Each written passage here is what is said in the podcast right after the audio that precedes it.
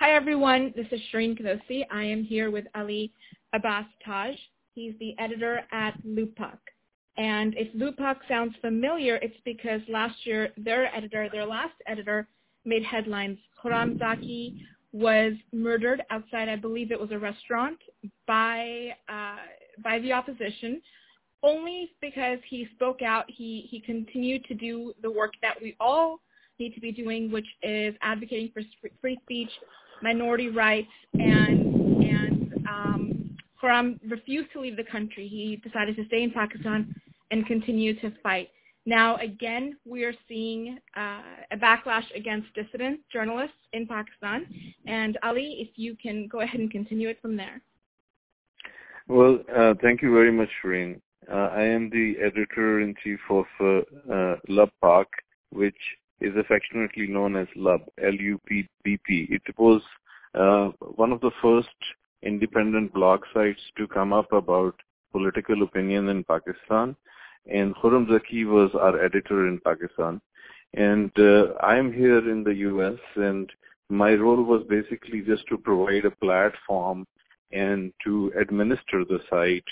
Uh, um, there were many bloggers that would contribute, many under pen name, uh, because of threats not from uh, so much from the security establishment, but from the uh, the Deobandi groups, which are the Wahhabi groups uh, that have been um, carrying out a campaign of mass murder against uh, Sunni Sufis, Shias, Ahmadiyya.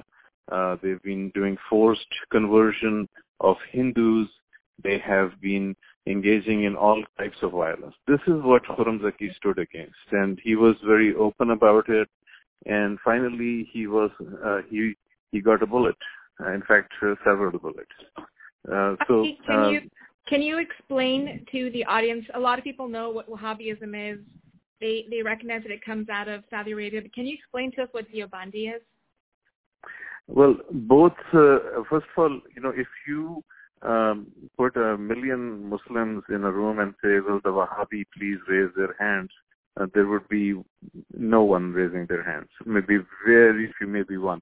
Um, but if if you see the application of Wahhabism, the Wahhabism is a pejorative term, uh, and nobody's going to say I'm I'm a Wahhabi.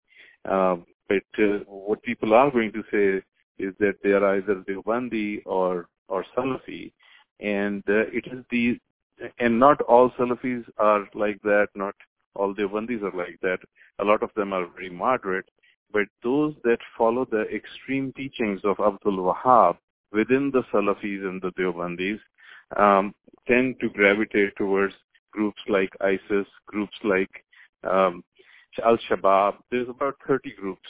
So one of the mistakes that the MSM, not mistakes, but I believe it is intentional, that they make is they try to categorize these violent groups by their names and get people all confused. And this is exactly why people don't know what a Deobandi is or what a Salafi is.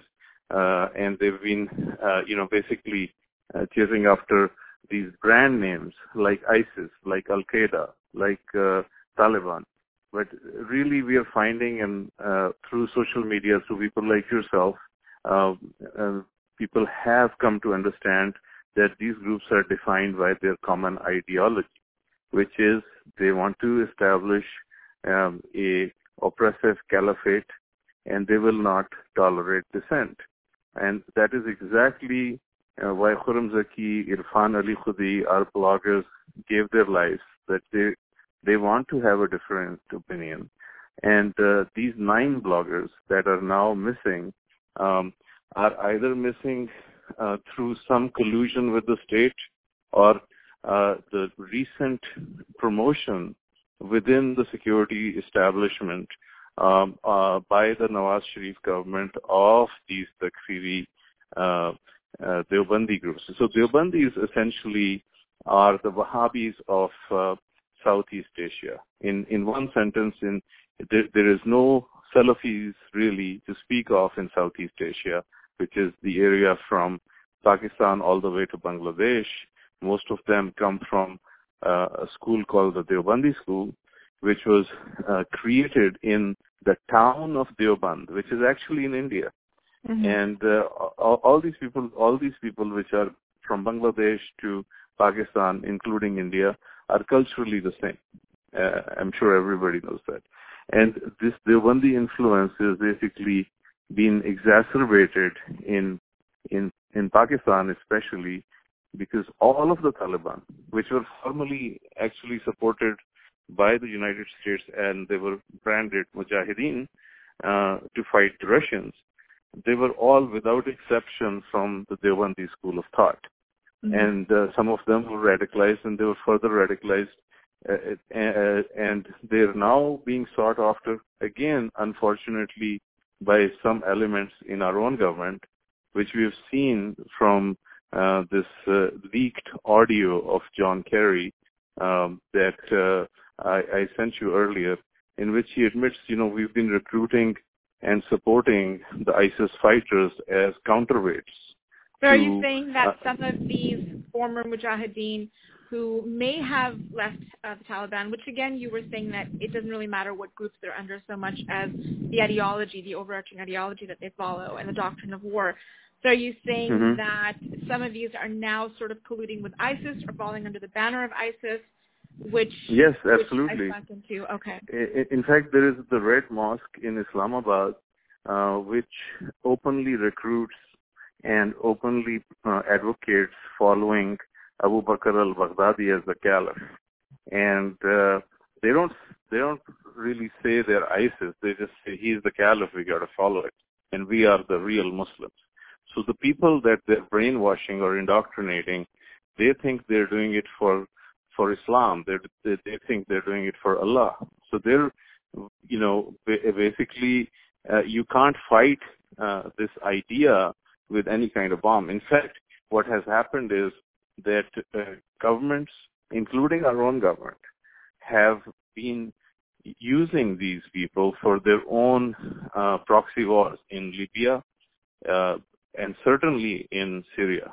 And, and this is very unfortunate by our own government, you mean the United States?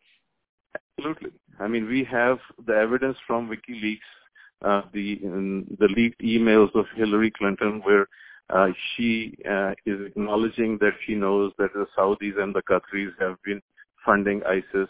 And what are they doing? What do they mean by that? They have they are going and paying madrasas in Pakistan, which is the hinterland where they breed these people. Um, uh, just to give you an example, the Deobandis constitute only 20%, maybe even 10% of uh, of Pakistani population, but their madrasas are about 80 or 90%. There is about 6,000 Deobandi madrasas, and there is a, you know less than a thousand Shia and Sufi Sunni madrasas combined. There's only 40 or so Shia madrasas and about 250 Sunni Barelvi or Sufi madrasas or religious schools, but there is 6,000 Deobandi madrasas. What which are these people doing? Which I'm also sorry? ties back, which also ties back into the education problem that Pakistan has, is that it has a high illiteracy problem, very limited education access for people who aren't incredibly wealthy. So if you can go somewhere, get a free education, get shelter, That's get right. food, you're going to go to one of these madrasas. And the driver is uh, people like Saudi Arabia, and uh, unfortunately, it's very sad and embarrassing for me to say that uh, the Hillary Clinton uh, uh, thinking, which was followed by Kerry, um, mm-hmm. you know, they used these th- people, for, and you know, Hillary Clinton did Libya with these people. These people have now destroyed Libya, and then she she declared it was a great success. It's not a great success. Can we go back to the Red Fort? Red Fort sounds familiar to anyone. It's Red Mosque. It's a, yes, it's a sorry, Red yes. Mosque in red Islamabad. Mosque. Right. If it sounds familiar, it if it sounds familiar, it's because San Bernardino, uh, one of the jihadis, Tashfeen Malik, was said to have mm-hmm. been educated there. So this isn't Absolutely. just something that's a Pakistani problem. This is something that, would you agree, is is affecting the war in Syria. It's affecting wars elsewhere. It's it's coming back home to us here. Yeah, absolutely. And and likewise, you know, uh, the same teachings are influencing lone wolves, but there are people who are actually trained in these madrasas, whether we make those connections or not. um, in the case of Tashfeen Malik, there is a clear connection where uh, she was trained in um, the uh, Deobandi Mosque of uh, uh, the Red Mosque or the Lal Masjid in Islamabad. Similarly, the OSU shooter, the the uh, I believe he was Ethiopian or some Somalian. African country. Uh, I'm sorry. Somalian. He was he was I'm- Somalian who had then He was uh, Somalian. Yes. Okay, that's right. The Somali. Yes, he went to Karachi and he was trained in the Banuri Mosque, which is again a Deobandi mosque. So, uh, is Pakistan has become the training ground. It's an industry. It's an industry, and those people are being churned out.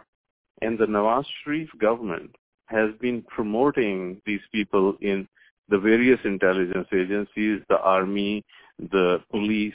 So when these people get into those kinds of positions of power, they're answering to Allah when they are picking up these bloggers and teaching them a lesson.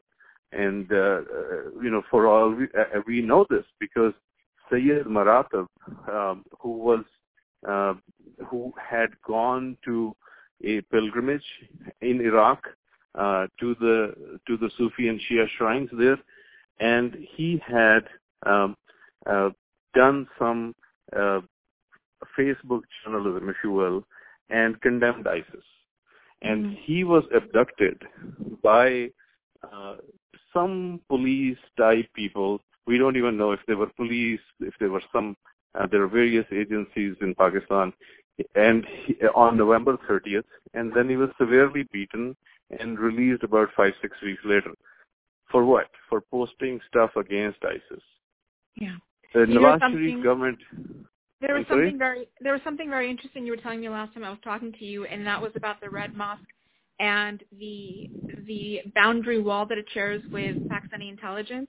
Can you tell me more about that? That's right. There's a there, absolutely. I mean, I wouldn't say it's the boundary wall they share, but the red mosque is kind of symbol uh, uh, a symbol of the problem.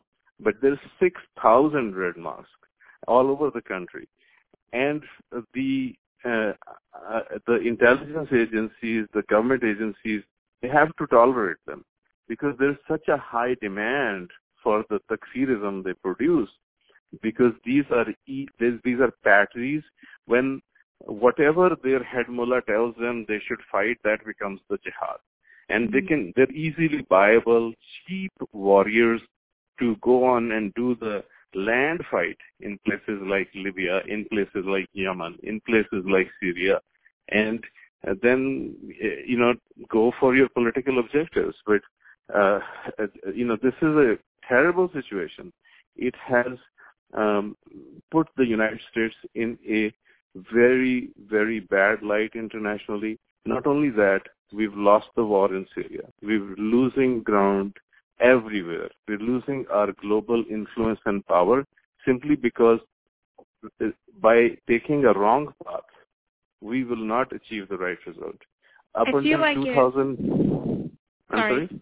I feel like it also fuels the conspiracy theories that we get from a lot of Muslims in that rather than accepting accountability for for the ideology and for the doctrine, they're going to point fingers to how how America is a sponsor of terror. And and while it seems absolutely ludicrous, when we allow these madrasas to continue and we through Kerry's own recording that anyone can go and Google, we use ISIS as as proxies against what we perceive as bigger enemies then how are we not fueling terror?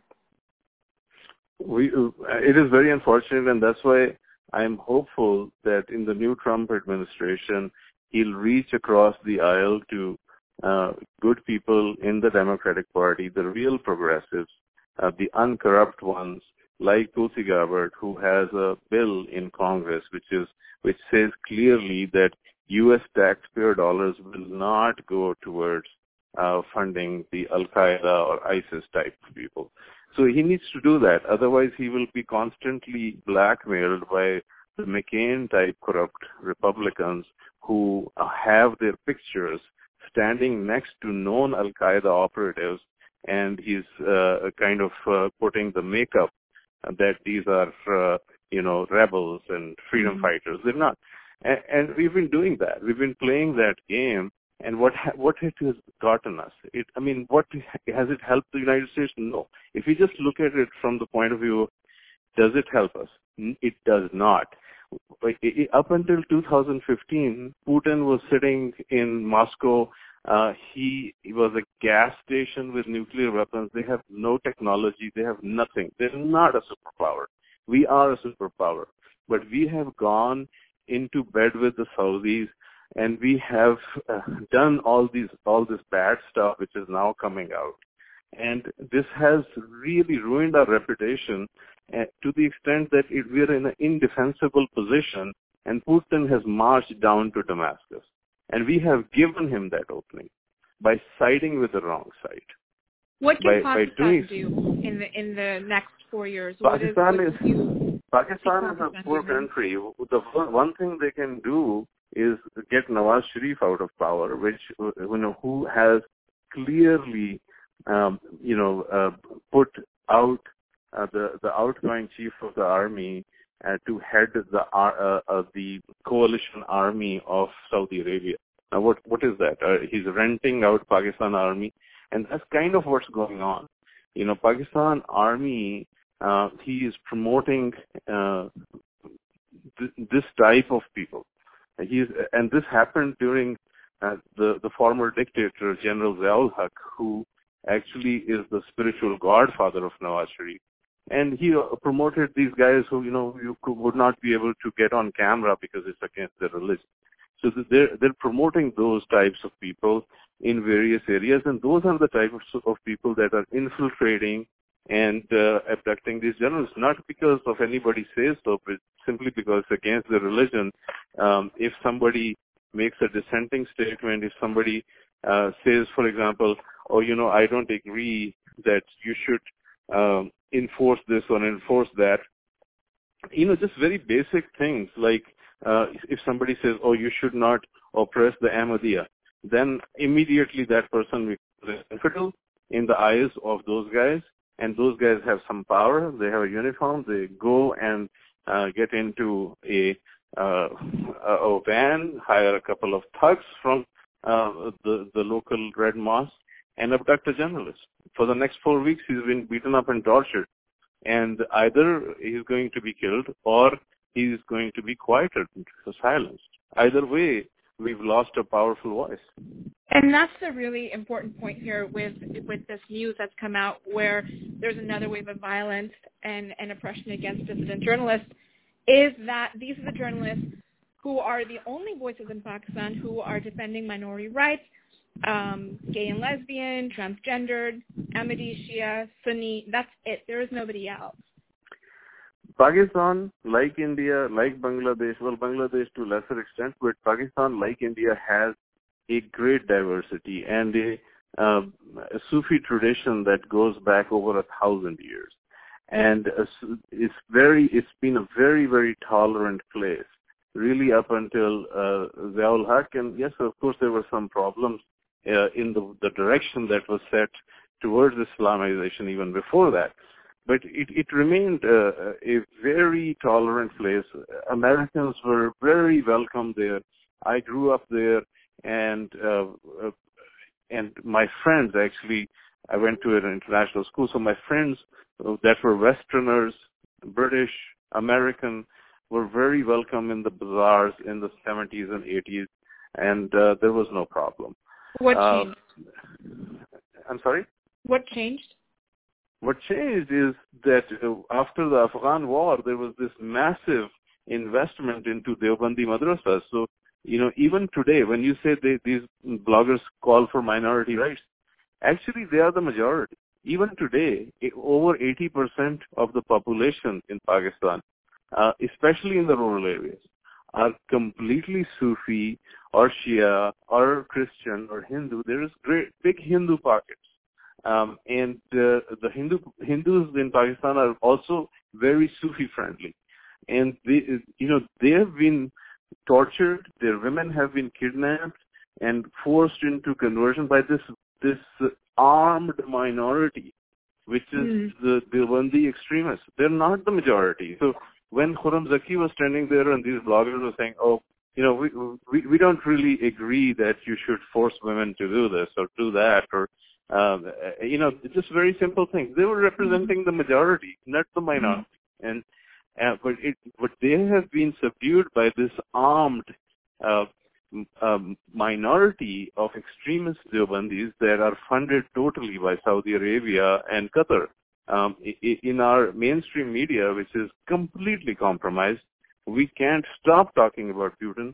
But why don't we talk about Saudi Arabia, which owns uh, about five of the six main corporations that produce the media over here? That's probably why we don't talk about it. So if Nawaz Sharif is out, the next person who comes in could have some impact. Who's that next person in your eyes? Who would be a good? Well, let, let's take a step back and see how the elections that drove Nawaz Sharif into power. When Nawaz Sharif came into power, the Takfiri groups actually kidnapped the son of the prime minister of the the, the, the then prime minister Yusuf Raza Gilani, who was from the moderate secular type People's Party, which has been the biggest party in Pakistan for a long time. And the Prime Minister, Benazir Bhutto, was killed when she was uh, uh, and and and uh, when she was running for the election. His son was kidnapped. So imagine uh, President Obama running for uh, uh, running for his second term, and his two daughters are, God forbid, kidnapped by extremists. Would he really be able to run?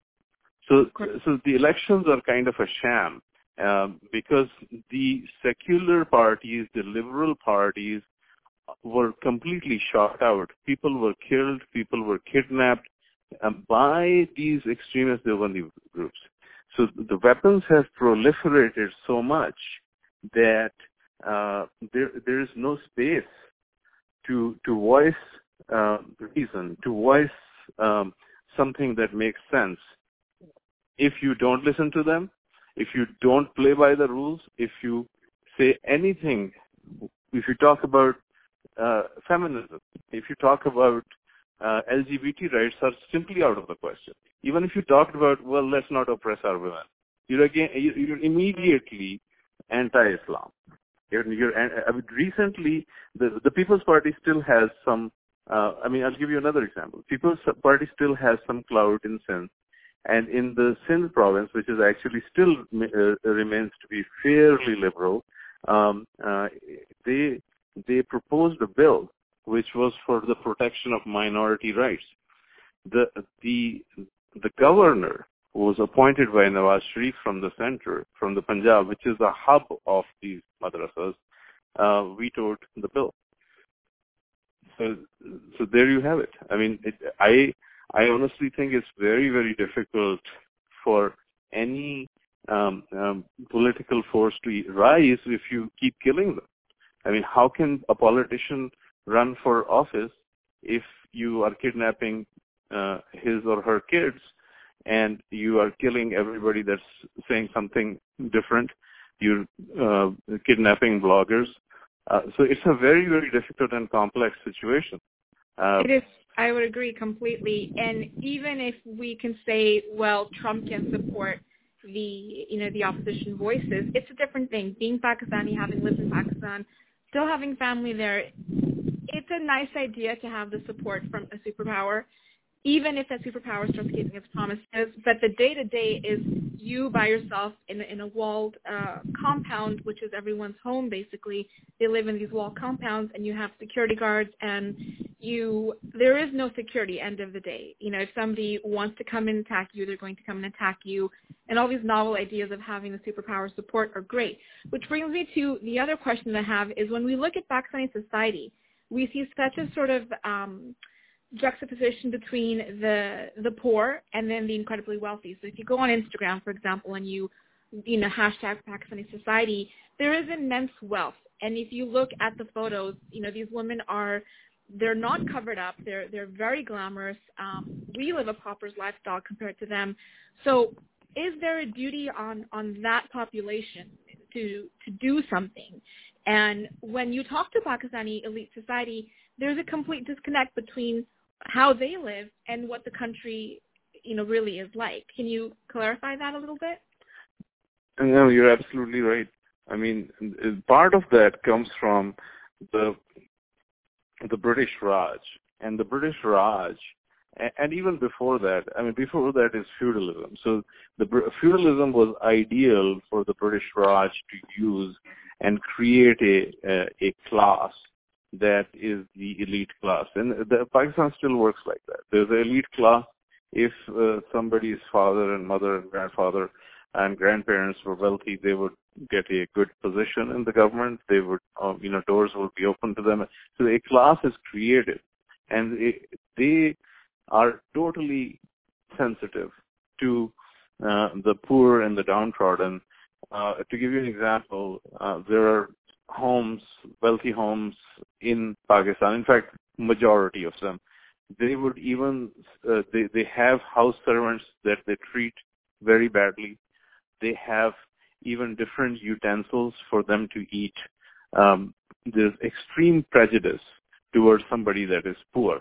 And that is part of the problem of the fact. I mean, like I said, it's a very complex issue, and what you bring up is a very good point. Is it, it's really uh, a very big part of the problem when the elite uh, in Pakistan uh, look down upon anybody that is poor as somebody that is almost untouchable.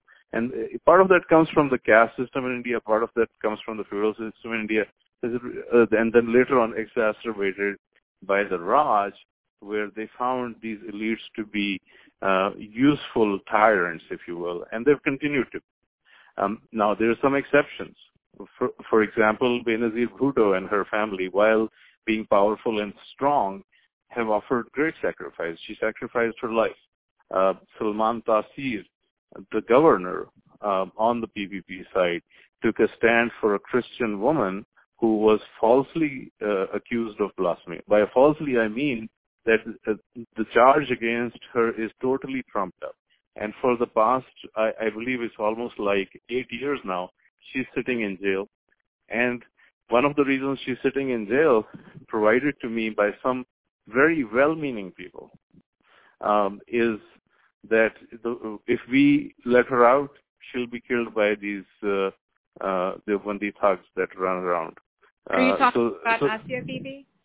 Yes, absolutely. I'm talking about Asia Bibi, and uh, Governor Salman Taseer was killed for that.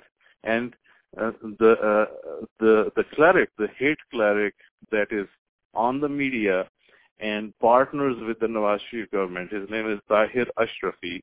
Um, he also advocated the death of Shehbaz Bhatti, who was the People's Party Christian minister. The People's Party promoted diversity.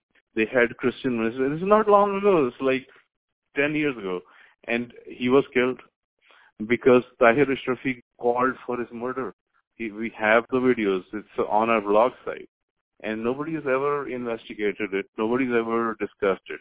This, this, this is the this is the problem and like I said, you know, we have a responsibility because we have been using these same type of people for for our political objectives. It's now proven through WikiLeaks, through leaked video of Kerry.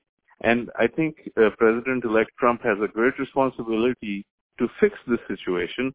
Um, I don't know if he will or if he won't. I don't know if he'll follow the old ways. But if you had if you had 30 seconds with him, and you had the chance to speak on this, what's the advice that you would give him? I mean, something that he can actually do tomorrow. Well, he it's not a short process, but he has to reach across the aisle here, first of all, because there is Republicans and there's Democrats that are corrupt. And they're corrupted by these Saudis and these Wahhabis. Then uh, find the good coalition internationally with Putin, with Modi, with the big powers, with Brazil, with even with China, the the big powers, and say, look, and and and I would again say, the SATA bill by Tulsi says it all. We cannot afford to arm terrorists. The more we arm terrorists, starting with Afghanistan and then all the way to Yemen and to Syria and Libya and all these regime they have not achieved anything except more global terrorism. Uh, whether you look at Europe or or the United States. It's just starting here. It, it, if we continue down this path, uh, there will be huge problems. And as, as Muslims, we have to speak out against this. because we get it from both ends. Our people are being, one, radicalized there, two, slaughtered there, three, we we are being accused of uh, uh, uh, Islamic terrorism, which is a word which is completely wrong. It should be the extremist Deobandi and Salafi terrorism. It's nothing to do with Islam. This is an ideology which was created and induced by the British 170 years ago to to fight the Sikhs, the Sikh Empire in Punjab, and to fight any enemy. They this they found these people useful idiots, but it has gone too far. Now, Can you clarify that a little bit that it was induced by the British Empire? Well, we have clear indications that the, the Wahhabis, and they've always been sponsored, the Wahhabis, the Deobandis, the Salafis, by great powers, whether it is the British, it is the United States, even it is regional powers like Turkey, Iran, all the rest, they, they all use these people because they're useful idiots. All you have to do is buy the mullah of, for example, the Red Mosque and say, now do jihad against that person. I'll give you $5,000 per person. Give me 100 people. He'll indoctrinate would them. Say, though, would you not say though that would you not say though that even if you know we're we're using useful idiots, there's still a problem in the fundamental doctrine of war that it's not just one thing or another. It's two sides of the same coin. That while we can address the you know the the funding of extremist ideology, but we have to also look at where that ideology finds its place in religion. Well, the ideology is placed there. For example, Ibn Wahab or uh, Muhammad bin Ibn al-Wahhab um, was placed there.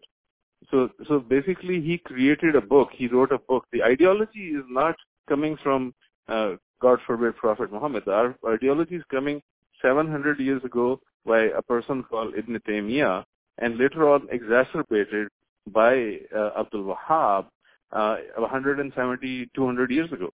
So yes, we have to fight the ideology, but we have to find the ideology Islamic, but as uh, extremist Salafi or extremist Deobandi. So th- these ideas, uh, the, the Deobandi school was created in Deoband, India in 1867. It didn't exist before that. I feel like and if why? We had, I feel like if we had more conversations like this as Muslims, being able to have an exchange of ideas, being able to regenerate that scholarship that, that existed in Islam, that would be part of the solution right there. What do you think about that? Well, we we we have have to have conversations, videos, movies, books, and uh, but the my large foundation. Majority, the large majority of Muslims have no idea about the history. They, they don't have, have no a clue. They they all they get all their information from the MSM and the MSM on their direction, the CAIRs of the world, the ISNAs and MPACs of the world that basically say, oh, you were not given Diet Pepsi on the plane, we'll go fight for your rights. While we're not going to talk about uh, all these explosions going on. How do we change that, Ali? How do we how do we we, with that? We have, and that's what I was saying. I, I have, you see, all the money that comes in, that is Muslim money, is tied somehow to this same ideology. Um, all the money that comes into CAIR either is coming in, for example, from Saudi sources or friends of Saudi sources. So if there's businessmen giving money to CAIR here, uh, if you track it down, they have some business connections with Saudi Arabia, Qatar, or, or wherever. And same is the situation with most of the mosques here. So it's actually a very dangerous situation here because uh, in Pakistan and, and India, it's a little bit better. You you have still 80%, despite all this madrasas and all this nonsense, the the population 80% is still Sufi or Shia in the U.S. or in Europe, especially in Europe, especially in Brussels, especially in Paris, the situation is terrible because uh, most of the mosques there, most of the mosques, majority of the mosques there are Salafi. They're not Sufi. They're not Shia. In America, it's a little bit better because we've had a lot of Sufi and Shia uh, immigration here um, since the 1800s. So we have a big population here of Shiis, and uh, the, about one third at least are Shia. So, so America is a little bit better, but Europe is completely in In UK, for example, 42%, BBC did a research on this. 42% of the mosques are Deobandi, and they want to create a caliphate in the UK. That's the goal. would you advocate shutting those mosques down? What would you? what would you- Absolutely, in a heartbeat. What about the infringement on religious rights? Um, I mean, counter th- that? this is something no, th- that that is something for um, the um, parliamentarians to work out, for the communities to work out. If you have uh, a ideology um, like the KKK, for example, right? Mhm. We don't say KKK are Christians, right? Likewise, we shouldn't say extremist Deobandis are Muslims. I mean, they are, of course, Muslims, and KKK, of course, are Christians. But that's not how we define the KKK. When we talk about the KKK, we say these guys are racist. They lynch black people. It's not right. Similarly, the extremists, extremist Deobandis, they they have to be shunned some and shut down somehow. I'm not saying the government has to do it or Mhm. legislation. KKK was shut down through civil litigation. So we have to organize different creative ideas, have a multifaceted approach, and start with more education and um, write books about it. And for this, we we've written a book.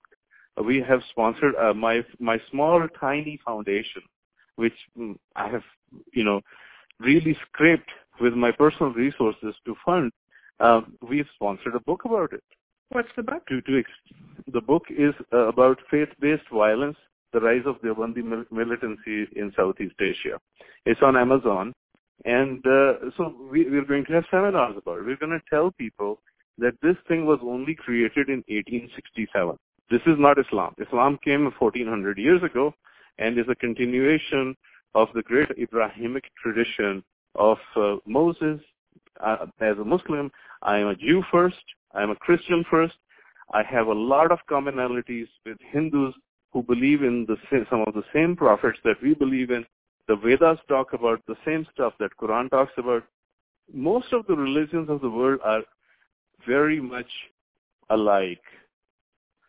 This thing where only my version is correct started with the British pretty much in, in the Deobandis in India and the extreme, extremist Salafis or Wahhabis in, in, in the Middle East to control people. From what I've Simple studied. I feel like it started way before that. I feel like it became that started in the modern, you know, Western world around that time. But if we really look at Islamic history, the minute the Prophet died, this is where you know the division of who should be the successor, you know, who who would make the better caliphate, who is uh, whose ideas are stronger. That's when that sort of division in the fray really occurred. So, I, and I agree with you in the sense that we have to really carve out and carve away Well- the, the extremist elements from what the core of Islam says. Now you're, you're absolutely right that the, there was a great schism after the death of the Prophet. No, no, no issues with that.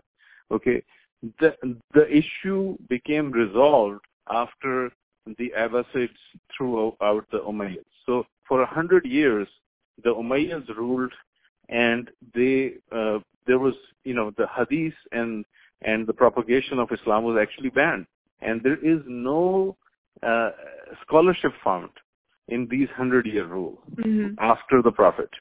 And uh, and basically um, they were overthrown by the Abbasids who weren't really good people but they allowed the propagation of Islam. They accepted Mhm. the prophet.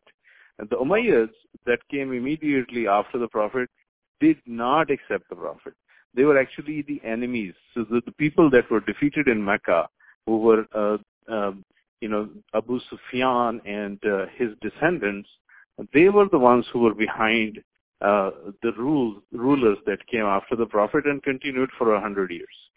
Um, during this time, they they said this was, you know, the Quran and Islam was just a way for the Quraysh to gain power. It's not real, blah blah blah, and and nobody is allowed to talk about Hadith. Absolutely not allowed.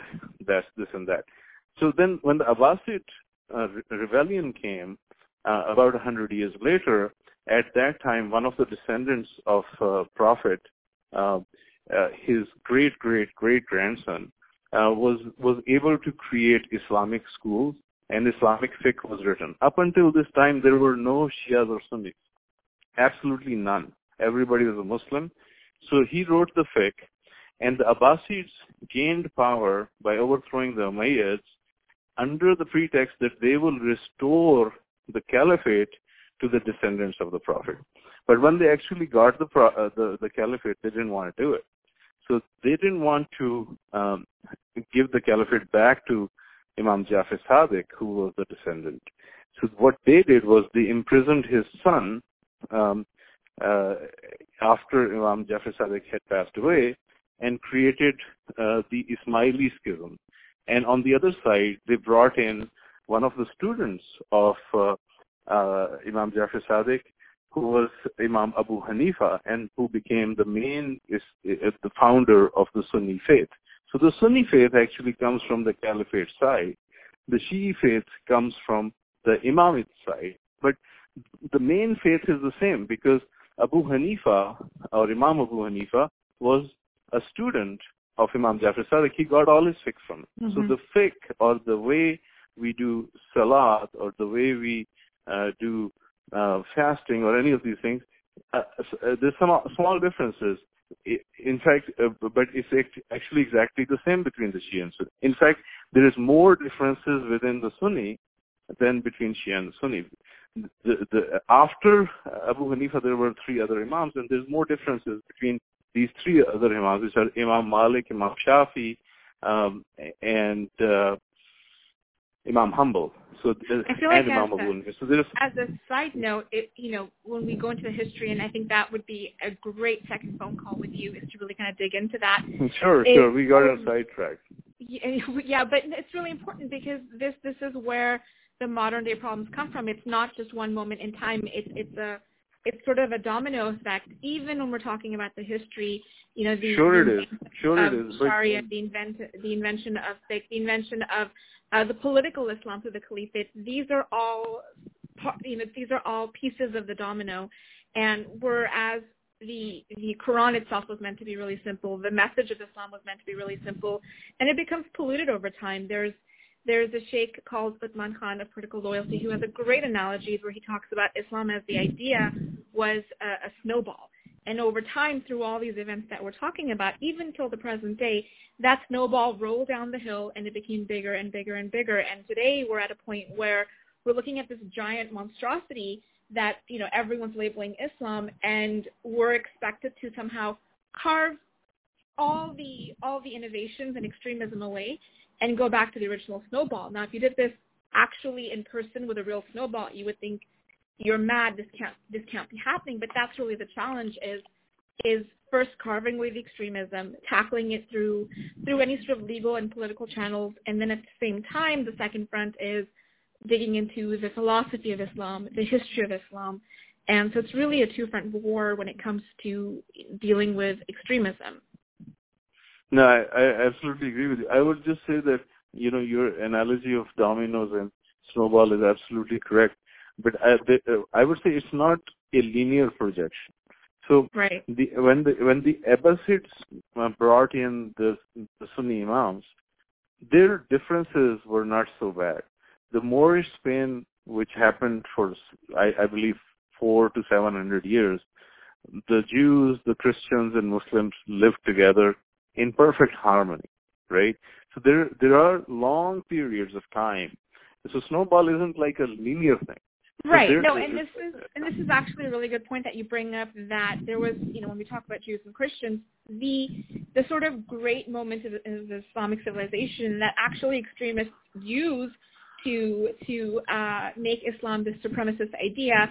Well, this great period of Islamic civilization was one of the reasons it occurred was because of the incredibly rich exchange with even Greek philosophy, with with um, different cultures and different faiths. So that sort of mixture of ideas is in part one of the reasons that uh, you know Islam was really sort of it it became as it did. I mean, in both the good and, good and the bad context, in terms of uh, you know the ideas didn't just become ideas; they be, they become woven into the faith, and they actually uh, frayed the faith a little bit further. But as a concept, that level of philosophy that we had uh, was was there because of this rich exchange.